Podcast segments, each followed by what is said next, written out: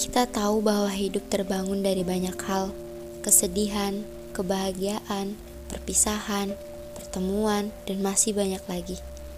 Terlalu banyak jika harus dijelaskan satu persatu. Maka dari itu, anggap saja seperti bermacam bintik di atas kertas putih. Polkadot. Dipikir-pikir lucu ya namanya. Um, saya selalu ketawa kalau dengar ini dan di Polkadot ini kini kita menciptakan sebuah ruang yang di dalamnya terdapat banyak macam hal atau perasaan-perasaan yang membangun hidup. Dan ruang ini, ruang bermotif Polkadot ini adalah bentuk dari saya menghargai dan terbuka dan juga mencintai diri saya sendiri. Namun di ruang ini kita bisa menampung banyak kisah sedih yang ingin kamu bagikan.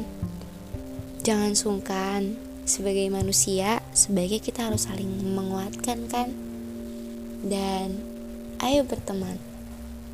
Kita sudah kenalan, jadi sudah kenal kan? Gak perlu sayang-sayangan dulu deh. Yang penting nyaman aja dulu, baru sayang. Apa sih gak jelas banget. Terima kasih.